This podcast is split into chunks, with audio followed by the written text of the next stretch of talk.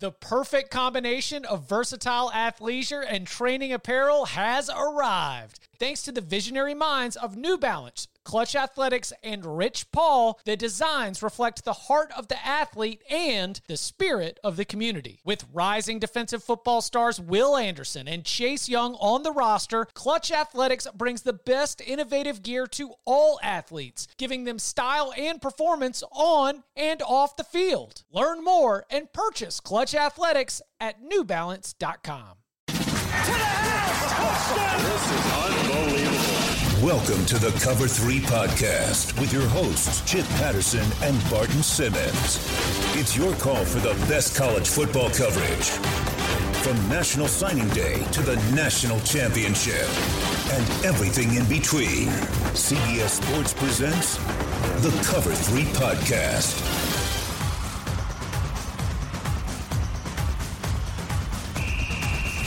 And welcome back to the Cover 3 podcast here on CBS Sports. All gathered together. That's Barton Simmons, that's Tom Fornelli, and I'm Chip Patterson. And, and gentlemen, it was uh, one of the busiest, I think the busiest spring game weekend uh, of the the spring season. We got a, a, lot of notes to get to here. We got to see Alabama, which you know I, I feel like we don't have, but I guess we, we can get into it. Alabama, Ohio State, Penn State, Florida, Auburn, Notre Dame, Tennessee, Oklahoma, Michigan, Miami, Texas A&M. A lot to get to. Uh, let's Tom Fornelli. Uh, how is how has your spring football season been so far?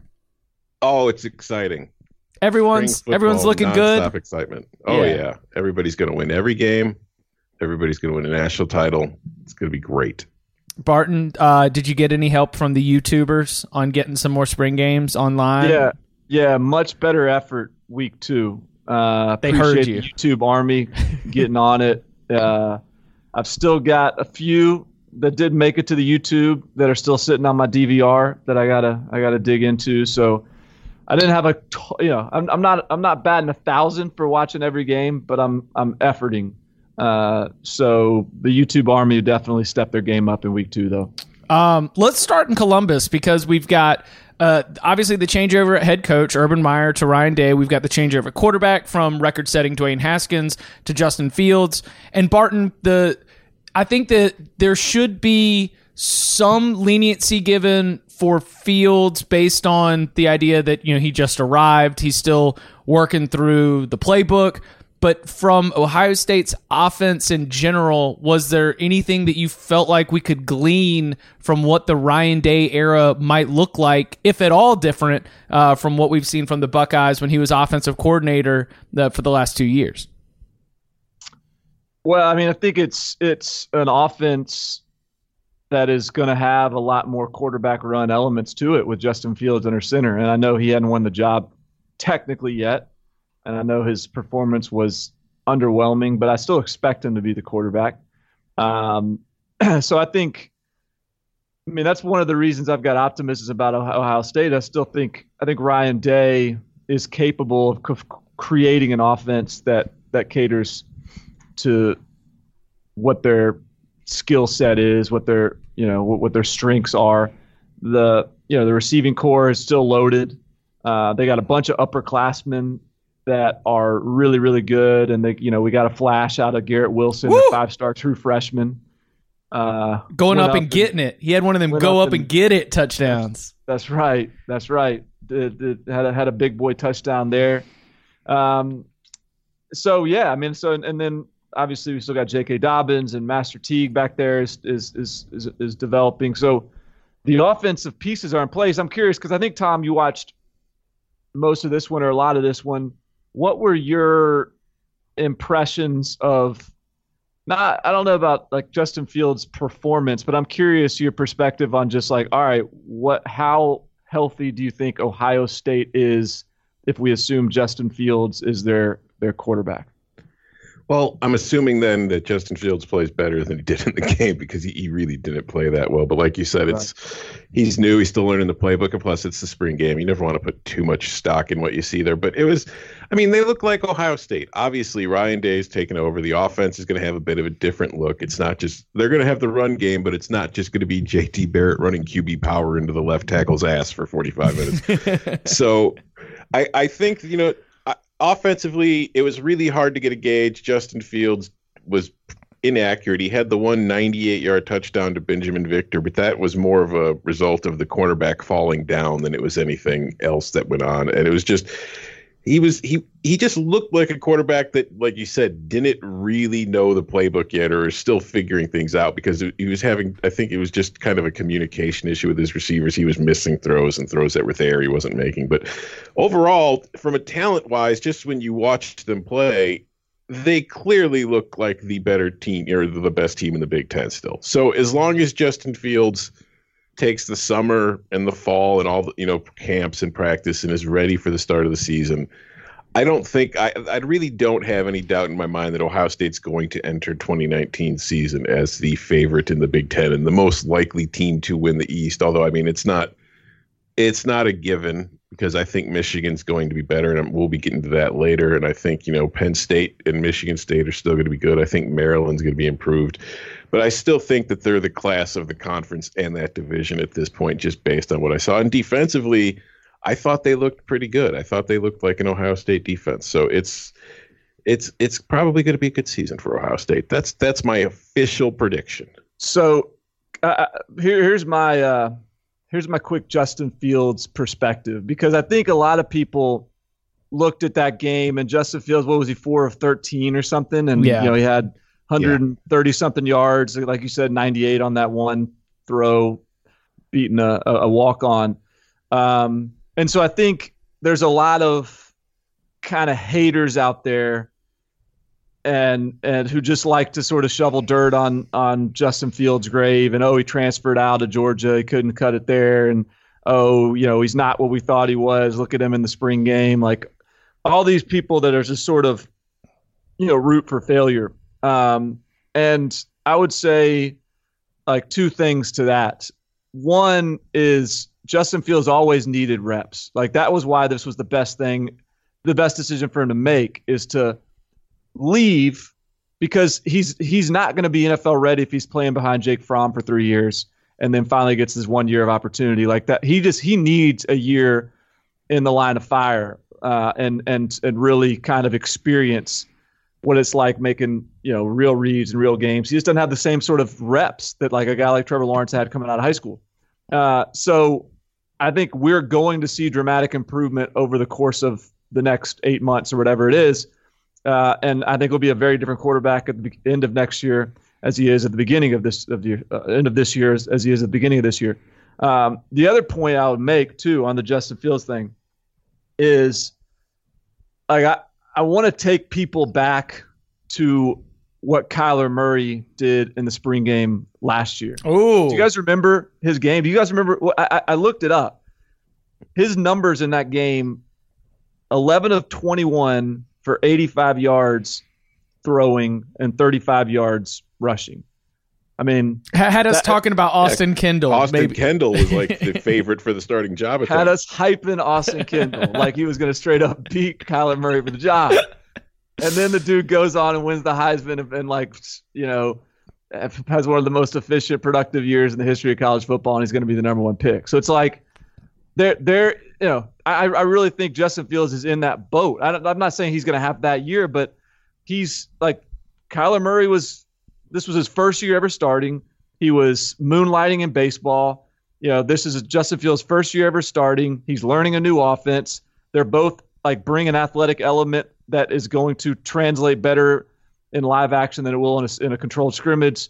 So I, I would just I would just hesitate anybody to to make any hot takes about like Justin Fields ain't what he thought he was or ain't what we thought he was because there, there's there, there's a long way to go in this Justin Fields story. And, and, to a certain extent, I think that there's a tendency now with some recency bias because a guy like Tua and then Trevor Lawrence were both able to come in and right away they looked like you know the real deal. They were two dudes who were ready to play, and then to a lesser extent, you could say the same thing about Jake Fromm, who Fields was behind.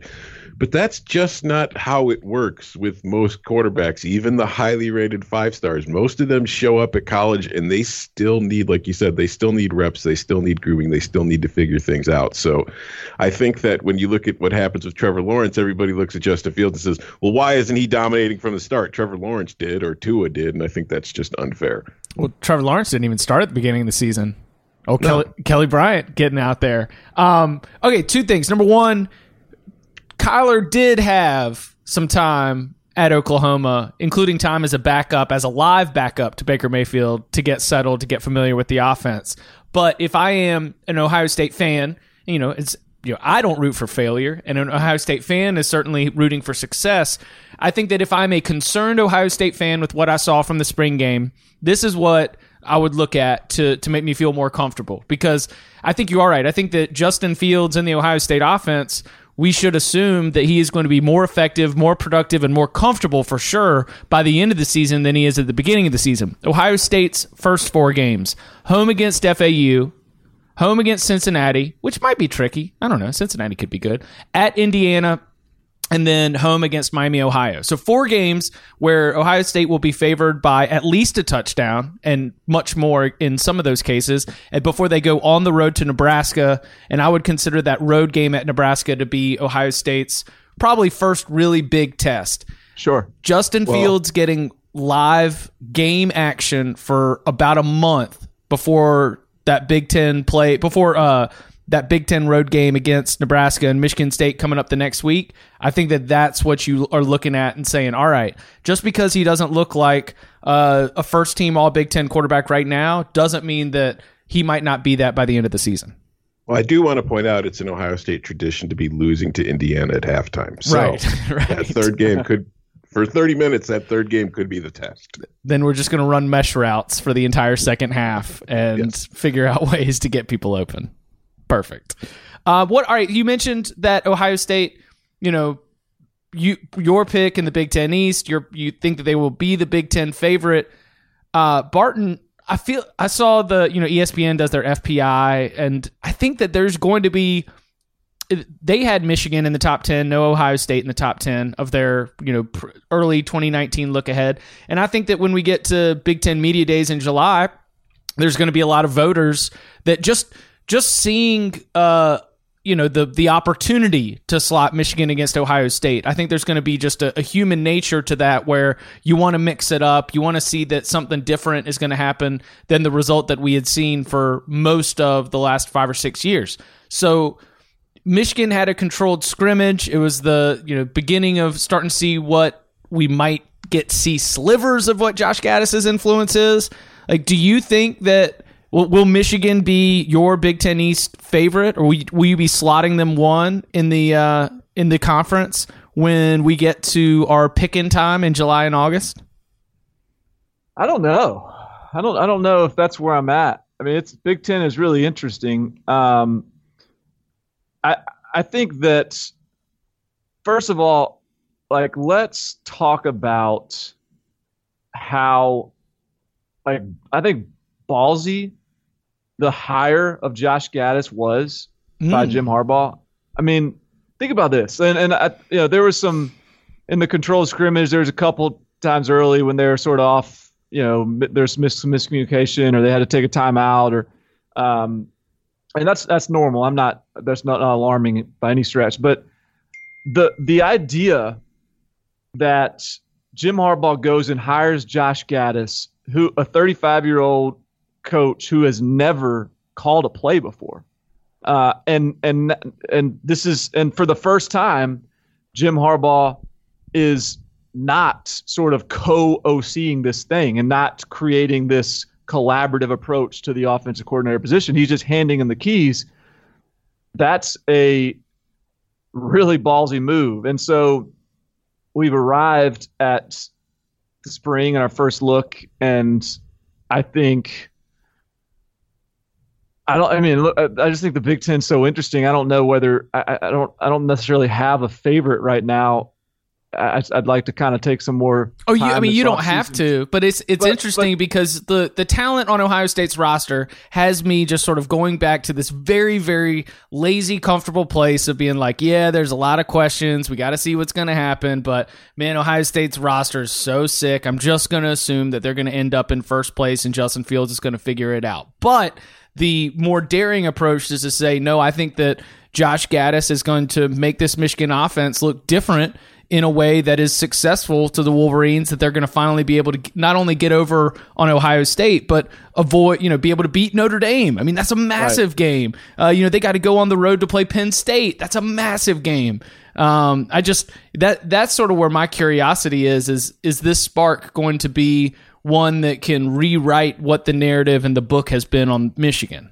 so the, here, here's what, one thing that I think is interesting, and, I, and this this sort of struck me watching their scrimmage. And by the way, uh, I watched the Michigan scrimmage um, with on YouTube with, and I think it was the radio broadcast team was sort of the commentary on the YouTube clips or the YouTube video that I saw. It was awesome. Like that, I wish every spring game was like that. They were just like it was three or four guys that know the team, analyzing it, giving you good insight the whole time. No, no sort of fluff interviews with an alum on the sideline talking about what he's going to do in the NFL draft or some celebrity show. Like it was, anyways, short tangent.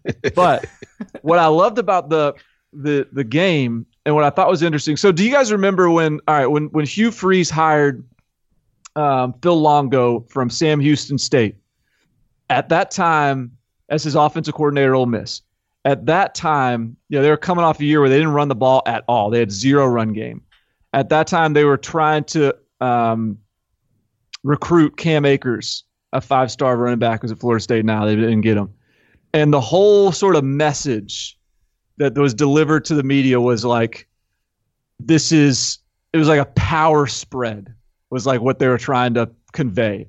We're gonna like we we're physical. We're a spread team, but we're physical, and you can say that all you want, but it's that they the two things are kind of mutually exclusive. Um, because you just you can't really develop a, a, a hard nosed physical mentality practicing against the spread every day.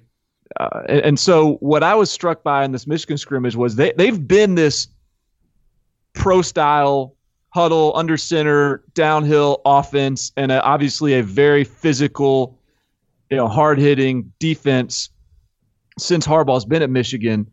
And now Josh Gattis comes in, they're all gun, they're all spread, but all the all the old cultural remnants of the old systems are still there. Like the the defense is still like watching we'll, t- we'll talk about Oklahoma, but watching Oklahoma's defense and the way they were like fitting the run game and and taking on blockers and then watching Michigan's guys and the way they were doing it like night and day, totally different, like two totally Different different, sports. mentalities. Yeah, absolutely different sports. And in the same vein, offensively, like it looked to me like Michigan was firing off the ball, getting a hat on a hat, and like really bringing a, a, a physical element to to the spread.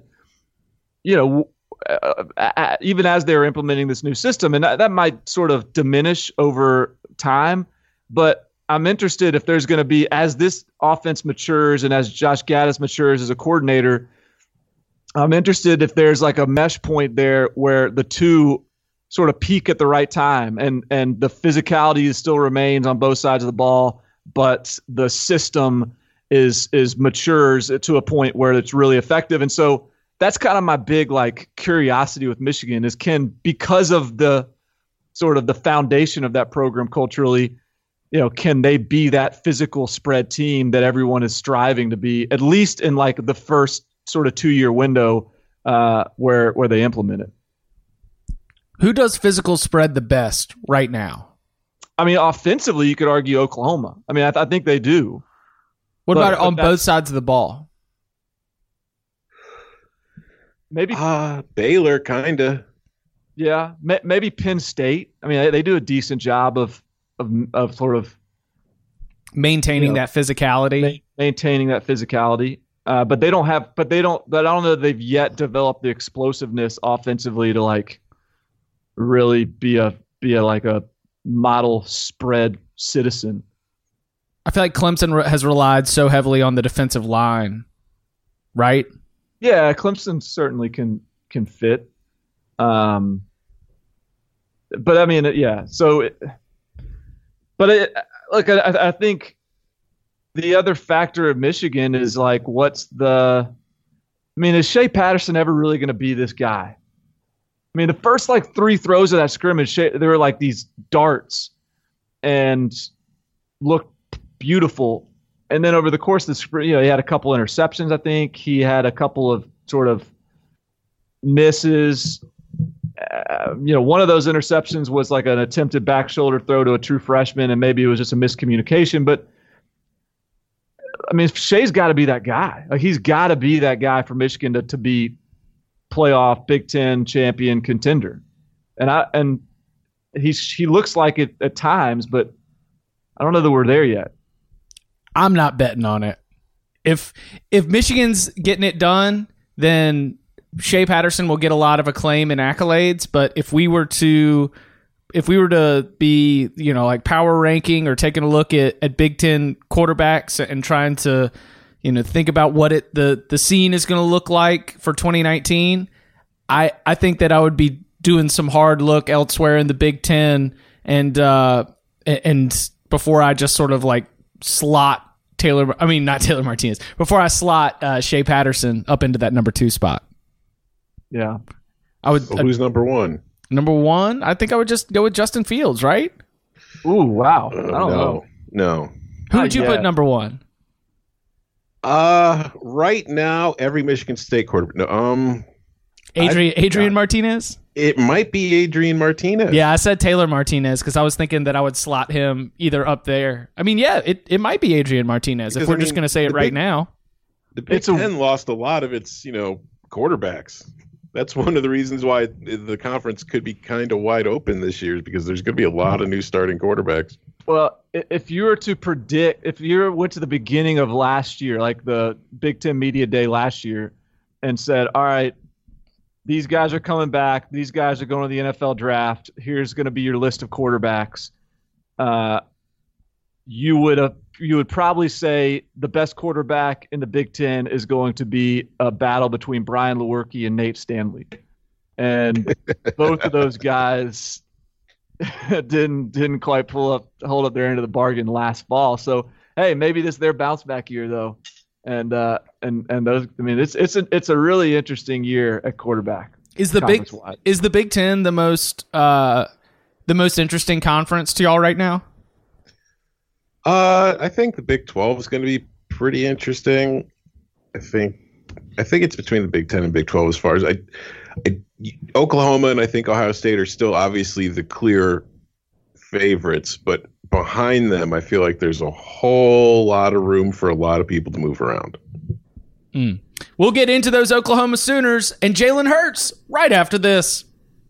The all new Hyundai 2024 Santa Fe is equipped with everything you need to break free from the dull work week and embark on an adventurous weekend with your family. The all new Hyundai Santa Fe's features ensure that you can take on any adventure. What kind of features? Well, how about the available HTRAC all wheel drive so you can take on the dirt trails and kick up some mud? Or the standard third row seating so your whole family can experience the thrill together? How about available dual wireless charging pads so no one gets stuck in the great outdoors with a dead phone? We're always trying to think about those great spring and summer getaways, but with a car like the Hyundai Santa Fe, anywhere can be your next adventure. To learn more about the all-new Hyundai Santa Fe, go to HyundaiUSA.com or call 562-314-4603 for complete details.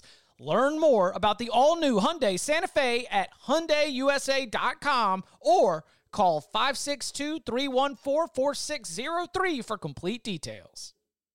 eBay Motors is here for the ride. Remember when you first saw the potential?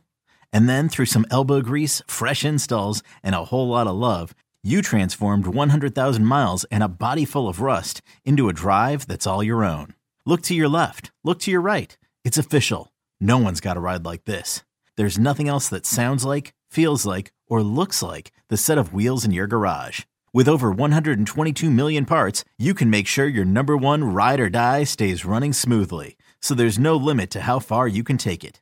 Brake kits, turbochargers, engines, exhaust kits, roof racks, LED headlights, bumpers, whatever your baby needs, eBay Motors has it. And with eBay Guaranteed Fit, it's guaranteed to fit your ride the first time, every time, or your money back.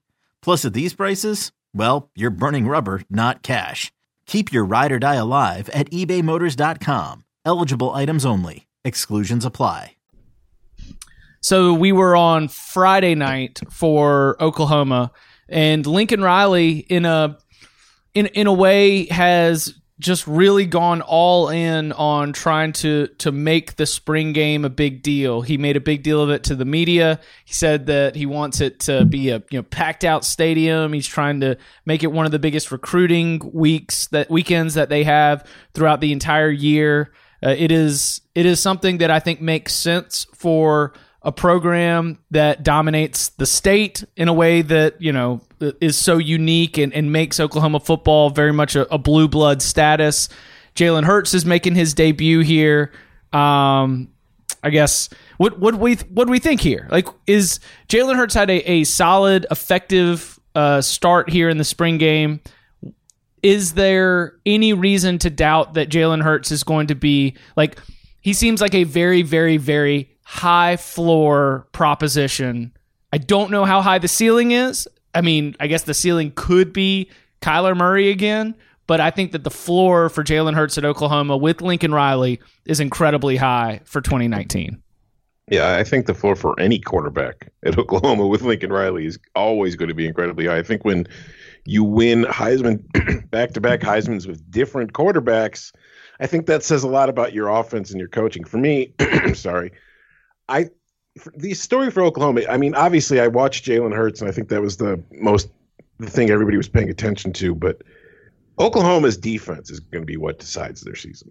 It's if they don't improve on defense, it's going to be very similar to what we saw last year, where the offense is amazing, but then when they get to the playoff or the Big 12 championship game, you know, they run into the other elite teams.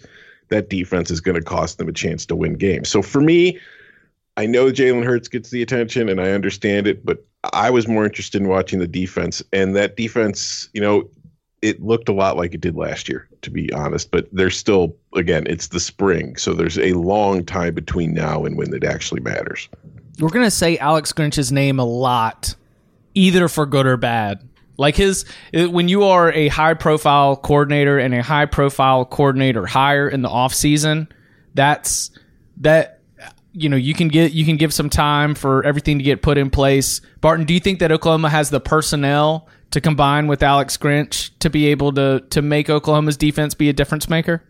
Yeah, and I mean, I guess I couldn't. You know, we couldn't have expected them to just be dramatically improved in a spring game. Um, I've I've never really felt like the personnel was the issue there. I feel like the, I mean, the culture for lack of a better word, uh, the m- mentality, the toughness, like those are the things I think that are that that program is missing defensively.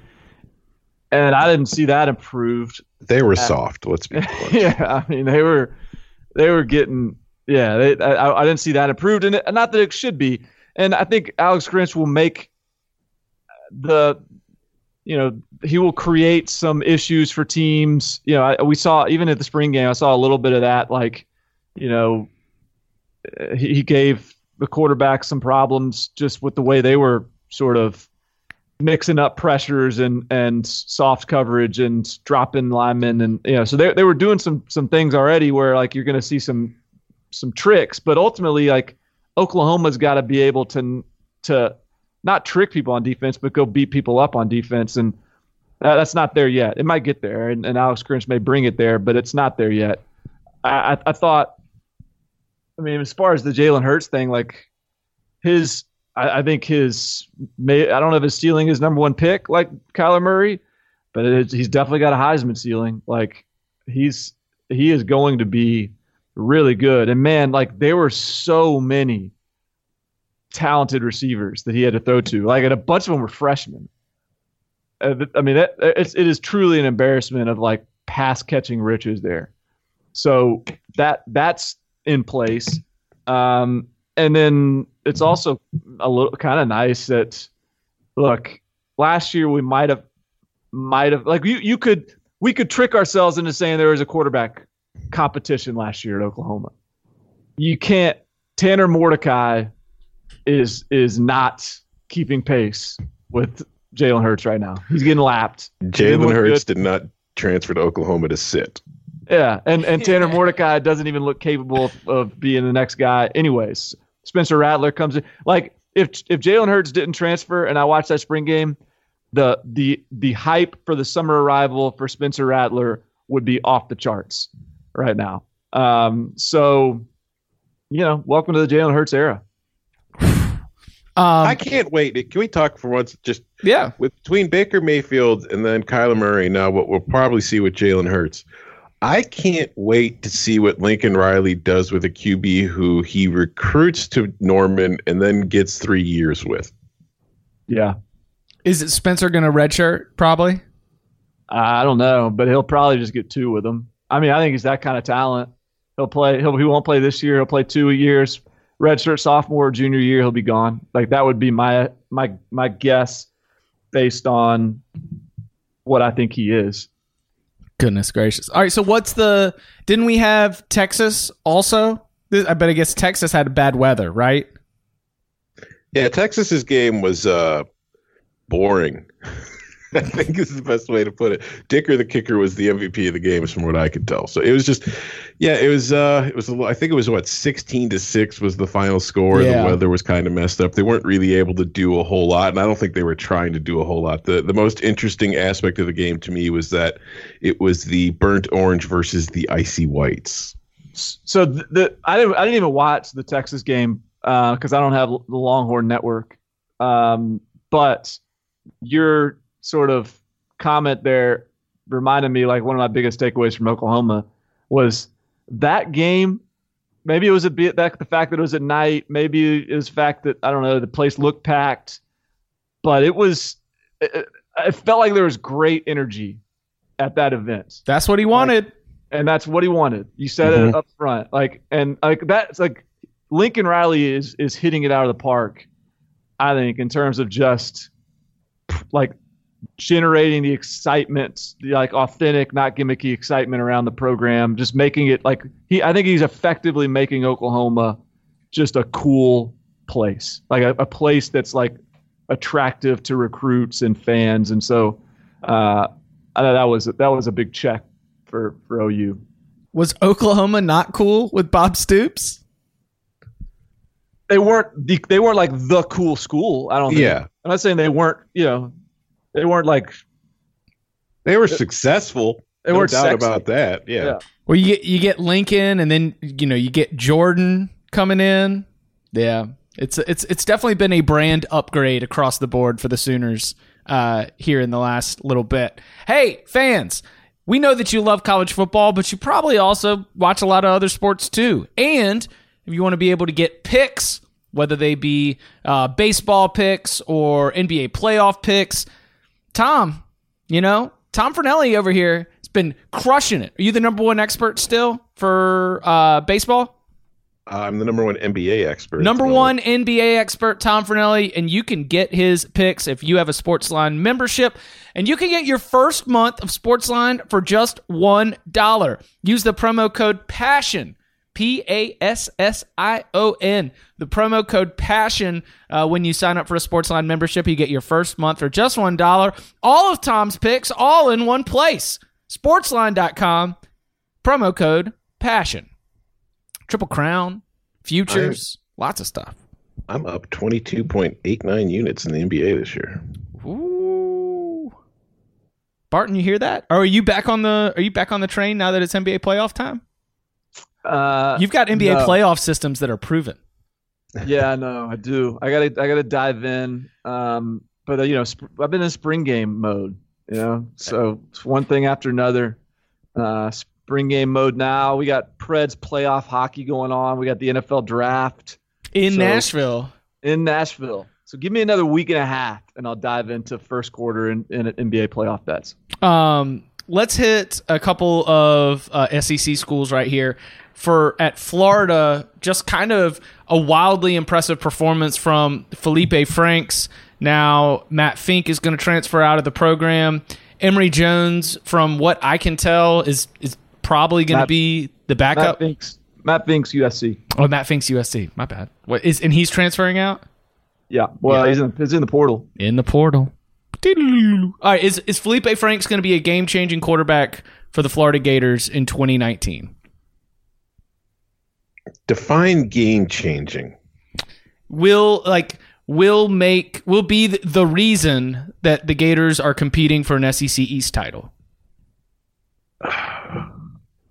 I think he can be. I think he could be the reason they lose an SEC East title. More than likely that he'll be the reason they win an SEC East title. But you, I mean, he progressed as the year went on last season and looked good in their bowl game, and he looked re- he looked great in the spring game. So I mean, he could maybe Dan Mullen, you know, who's had plenty of success with quarterbacks in his career. Maybe that we we're going to see him take that step forward, but I still think that while he's, I'm not saying Felipe Franks is bad by any means, but I, I think that he's still a second tier kind of starting quarterback, and I don't I don't mean that to be insulting. I- I'm I'm I'm on the other side of this. I, I'm I'm getting pretty pretty bullish on this Uh-oh. Gator stuff.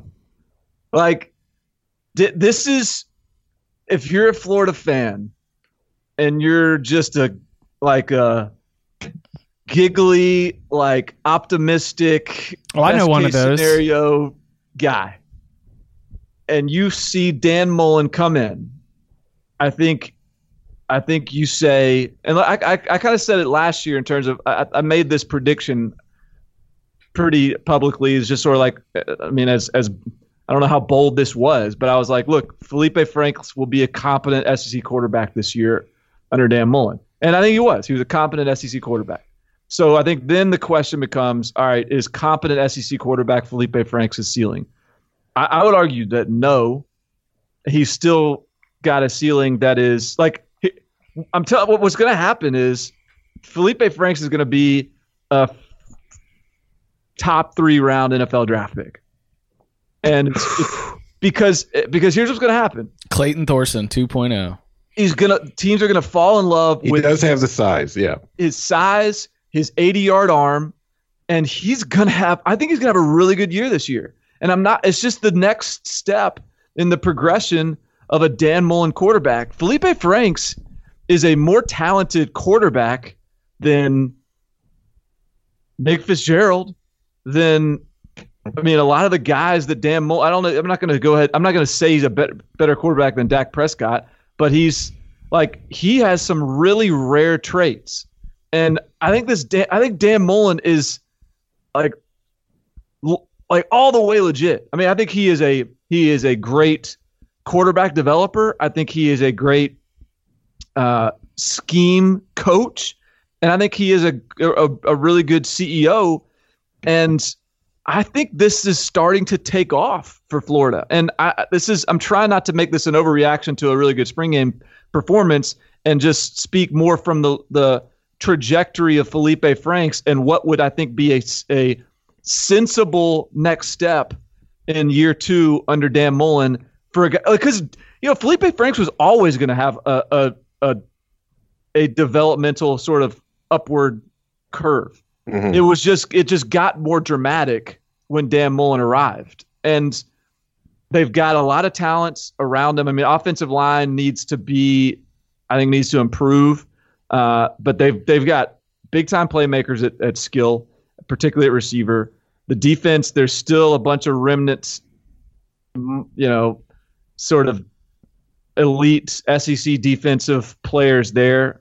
Uh, Florida's got to continue to recruit at that high level at that spot, but I I think that I am starting to this. I'm in the early stages of talking myself into this being a two-team race in the SEC East, as opposed to Georgia and everybody else. Well, here, here's it for Franks. The good signs where we mentioned you last year. He played well, and you know after after a very iffy kind of freshman season that you expect most dudes to have. I mean, the, the most encouraging thing from him last season was that he had the 24 touchdowns and only six interceptions, And after having like eight interceptions and fewer pass attempts the year before, and you know he nearly he more than doubled his touchdown output. But you mentioned the 80 yard arm. My concern is that, you know, he still only averaged 7.6 yards per attempt last season. And you mentioned the Dak Prescott comps.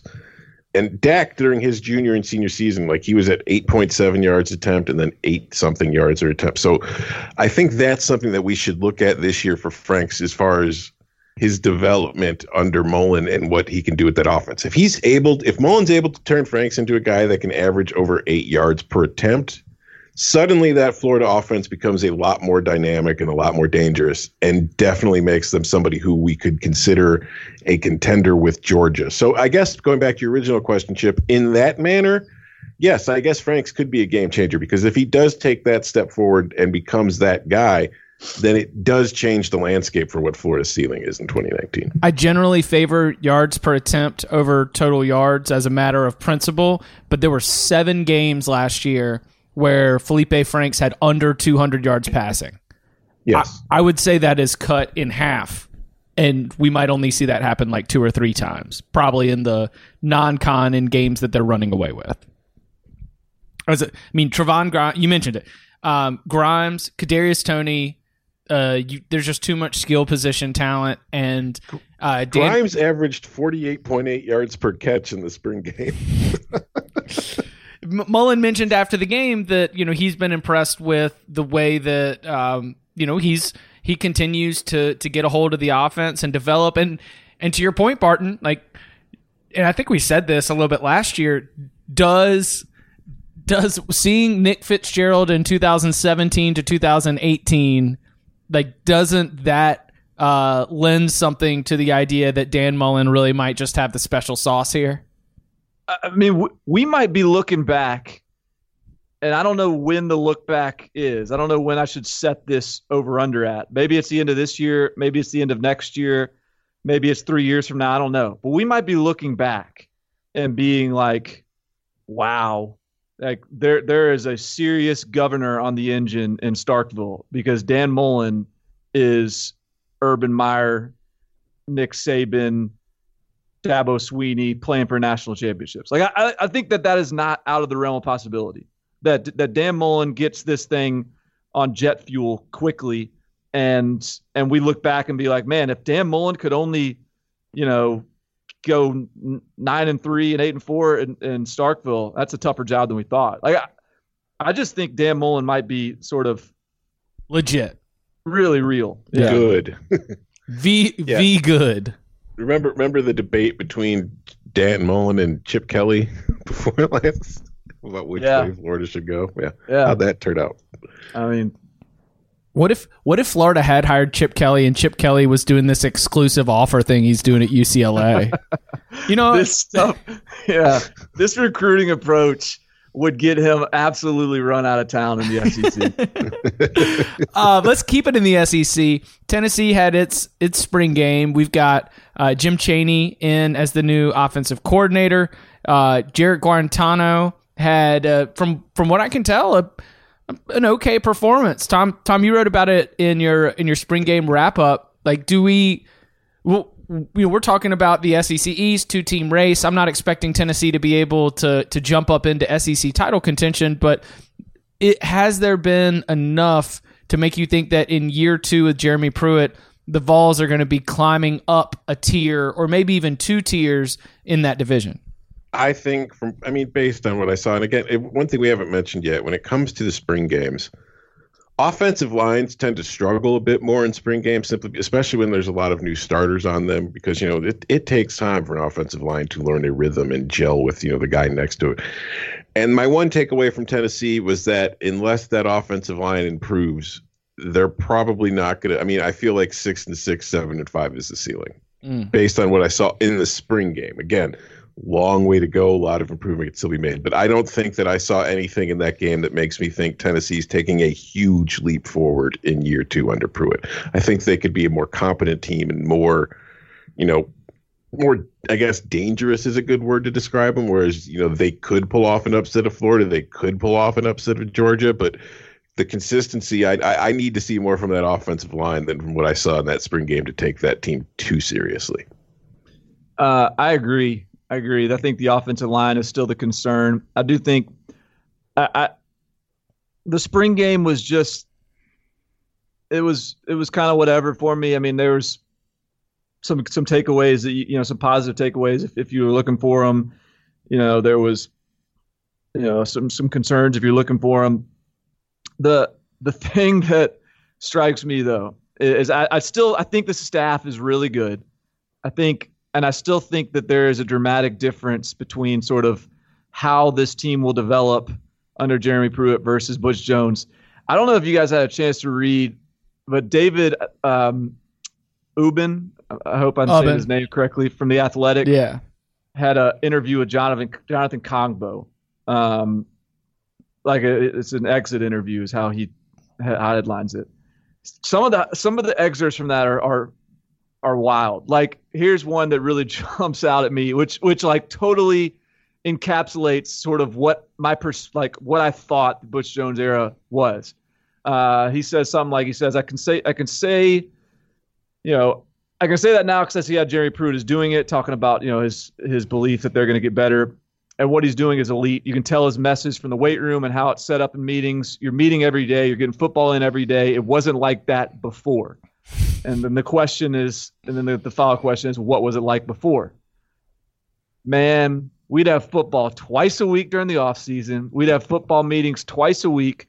Also, you know, the rules have changed over time. Last year, we had football in the mornings and in the afternoons. We were getting it twice a day, specifically just for football stuff. So I feel like at the old place, it was about the fluff and having cool this, cool that. We need to have new TVs. We were changing TVs like every week, or we need, need new wallpaper. Now we need to win games. It was just the wrong things they cared about. Like, can't you just envision that? Like Butch Jones being like, "Hey man, we, this this TV and cutting it. We need 65 inches. Uh, there's a new 4K out. Let's get that taken care of. The wallpaper ain't cutting it." Jeremy Pruitt doesn't care about any of that nonsense. Like he is all ball all the time, and so there's a there's a level of, I think, expected just progression because I do think that this staff is good. I do think that this staff is about like the right things. And so I'm with Tom in that like I don't quite see it yet up front. But I just think they'll be. I, just like when you're t- when you're looking at the SEC East, I'm I don't want to put Tennessee last because I just think they'll figure out a way to beat a few of those teams.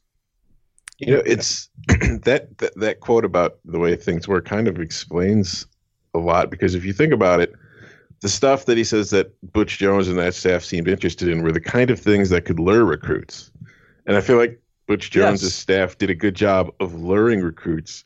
It's just then they didn't do anything to develop them. Yeah. Yes. But not only that, not only that, but they were luring recruits that are interested in the superficial things. Yeah. Mm. So even the recruits they're luring, while they're they're the highly rated guys, they're the highly rated guys Who that are are soft. most interested in what your you know what your facilities decorations are, not the you know the weight room game plan.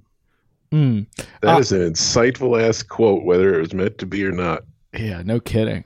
Hey, Barton, is the Auburn quarterback battle between Joey Gatewood and Bo Nix one of the more intriguing quarterback battles heading into the off the summer and fall camp in the SEC? I think it is. I, I still need to. I got to dig into that spring game a little more. It's it appears. Uh, I don't know if it, either of y'all watched it, but it, it sounds like Joey Gatewood had a pretty good game. Yeah. Um, I mean, if Joey Gatewood is, I thought Bo Nix was going to be the starter. I think I called. Did I call it on the pod? A Yes, you did. Yeah, you declared it. It was it was I it was a, I'm I meant going to declare on this now. yes. Uh, yeah, I, I think if, if Joey Gatewood is is improved enough as a passer, I mean, because Bo Nix is a good athlete too, so I don't want to undersell him as a, the an ability like as, as undersell his ability to run. But if if Joey Gatewood is improved as a passer, he's a like very unique athlete. I mean, Cam Newton ish size ooh. and, and like raw athleticism. I'm, I'm not saying he's Cam Newton even in terms of what his running ability or, but in terms of just you know the the skill meter, like lining up the tool set, like he's got Cam Newton stuff to him. I mean, he's a massive kid who's really athletic, and so if he can throw it and and accurately be a passer, I mean that's that is an, an, a unique element. So um, that that that suddenly got really intriguing to me. Auburn fans already hot and bothered by the Barton Simmons guarantees that Gatewood is the next Cam Newton. Well, no, that's what I saw from coming out of the spring game. Like in, in reading up on the notes and in, in trying to to play catch up here, the like some of the the columns were like, "We can't say it, but we're gonna say it. He looks a lot like Cam." like that. It's that Cam Newton is obviously an iconic uh, college quarterback, uh, an MVP at the NFL level, but like that is the kind of thing that's just going to linger for a long time. They're just any big, athletic, uh, effective quarterback who's suiting up for Auburn. Listen, I'm not to say it. All right, I'm not to say it, but he looks like Cam. Looks just like Cam. Haven't seen anybody like him since Cam. Um, so that's that's quite. I mean, if anything, it that's good, right, for Bo Nix because Joey Gatewood's got some experience, and therefore you're not totally relying on true freshmen there. Right, right, and but I mean, it's yeah, it's like the that guy's got the curse of the Cam Newton expectation because he just looks like Cam. He just rolled into town looking like Cam playing quarterback. It's like, all right, let's see what you can do.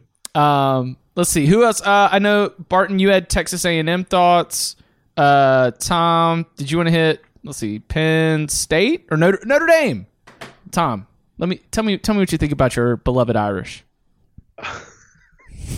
um, honestly, it was really hard. The Notre Dame game was just kind of hard to judge because it was just it was set up weird. It was uh, there really wasn't anything I think important to take away. The the one the, the question about Notre Dame is they lost a lot of dudes on that defense, and it's going to be interesting to see how that, def- that they're able to move forward if they're able to keep that level of play. Because if not, then we're probably going to see a step back. Although more than anything, we're likely to see a step back anyway. Because going twelve and zero is really hard to do.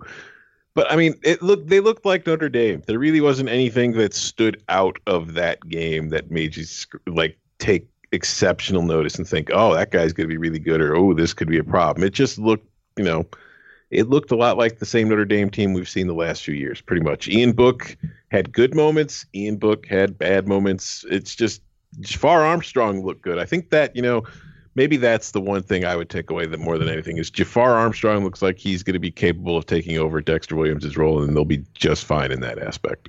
More Joe Montana than Joe Montana from Ian Book. Yes. um, and then Barton, did you watch any of Notre Dame yet? I know you say you got Texas A&M. I I didn't I have not watched Notre Dame's yet. That's on the DVR. I was hope I, I couldn't find it on the YouTube, so that's got to be a home office a home office uh, voyage. I haven't been able to make yet. So, what what do you think um, about the Aggies? Well, I, I, so like the whole thing about um, Texas A and M and what you know Jimbo Fisher is doing there is is about sort of all right. They're the the recruitment and the transition of kind of the roster into an Alabama contender is is what's unique about that. And what I saw in that spring game was a bunch of pretty dudes running around. I mean, they got like six two rocked up cornerbacks. They've got a bunch of big bodied defensive linemen. Like they, I don't know what they're feeding them. I don't know who the strength coach is, but they seem to be doing something right there. Um, they've got they just they just are look they're, they're looking the part right now. And by the way, like they've got their quarterback room is, I mean, Kellen Mond is a starter, but behind him, whether it's uh, Zach Calzada, um, oh, I'm blanking on the on the the the other white kid, and then there's the uh, James Foster kid.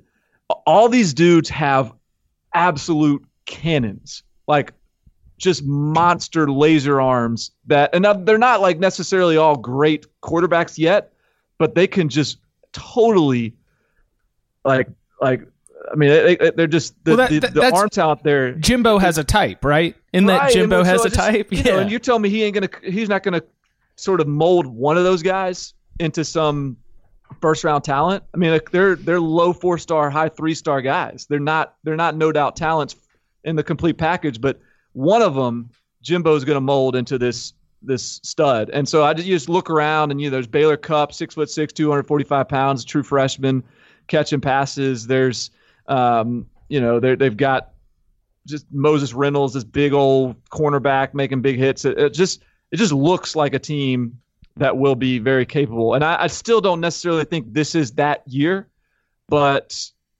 I think we're too. I think I think, and and also this is year two in Elko's system, and I just I think we are the, you know the the it, it has it has been written like it, the, the path has begun.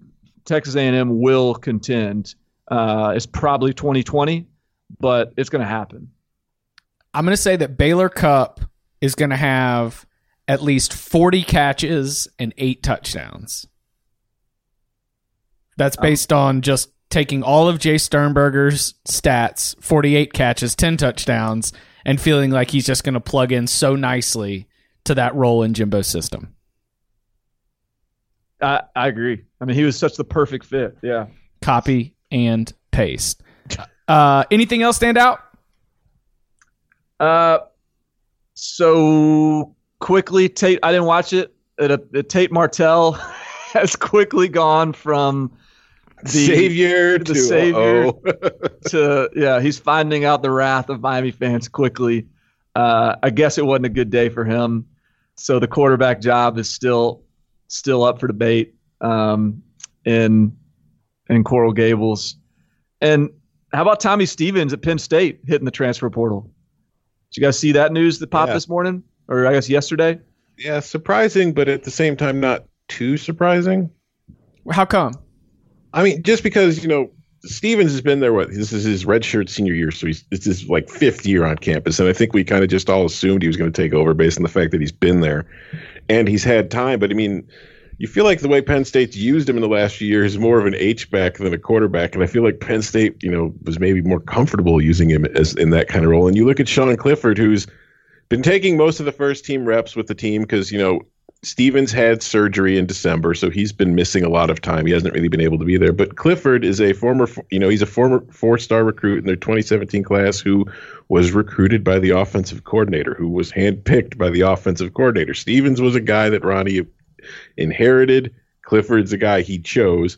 Clifford's the guy that's been getting the reps. So even though I feel like we all thought this was going to be a competition all spring, summer, into the fall, once Stevens had the surgery and started losing first team reps, I think the writing was kind of on the wall. Then Clifford's been, by the accounts people I've talked to, he's looked good during so, the spring.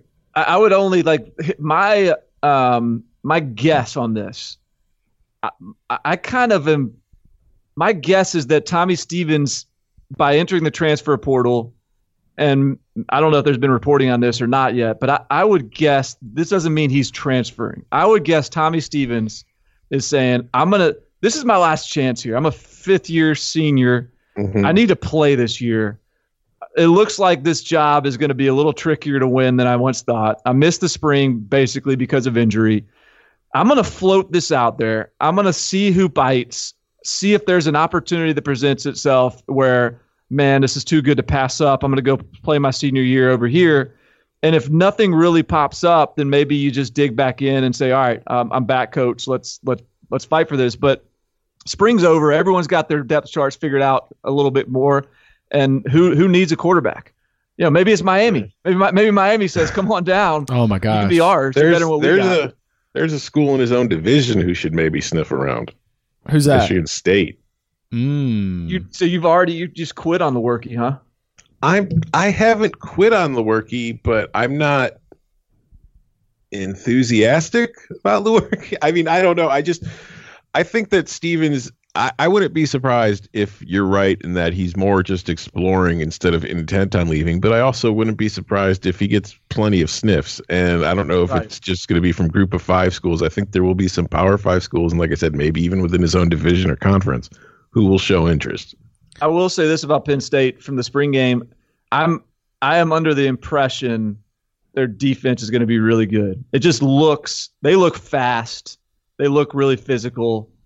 They if that offense can can improve, if the receivers can kind of step up, I mean that that could be maybe that's the team in the in the Big Ten this year because I I, I How do they score vibe that the points? Defense is legit. I mean, they got KJ Hamler, right? That's that is what you were hanging your hat on. But when you lose McSorley, Miles Sanders, DeAndre Thompkins, Juwan Johnson, that's that's a lot of production that's gone from that team. Yeah, I'm not really worried about the run game. I think they'll, that'll show up. You know, Ricky Slade, Journey Brown. You know, Journey Brown was like a low key, like a 10, 500 meter guy in high school. Like, That's fast. he can run, and and so I think they'll find and and uh, Noah Cain looked good, the true freshman in the spring game. Uh, whether it's committee approach, I think they'll find production in the run game. I, I just man, they've recruited too well at wide receiver for one of those guys to not step up, and that's I think that's what they're missing. They need they need playmakers. KJ Hamler is one, but they need playmakers. Justin Shorter was the number one receiver in the country, and I'm getting nervous about that right now. He's got to do something. Um, so if they can't find those guys, if those guys aren't going to be be what they're supposed to be, then yeah, I think you got concerns. But if they if they do, all of a sudden, you know that could blow the lid off it. So I, I it's it's it's it's a it'll be something to watch. I, I do I, I do my hunch is they're going to be pretty good on defense. That's Barton Simmons. You can follow him on Twitter at Barton Simmons. That's Tom Fornelli. You can follow him at Tom Fornelli. You can follow me at Chip underscore Patterson. Make sure that you're always watching CBS Sports HQ is the 24-7 sports news network. Streaming on all of your devices and online at cbssportshq.com. Just go and download that CBS Sports app. It'll be right there for you. Or the CBS app. Gentlemen, thank you very much. Thank you.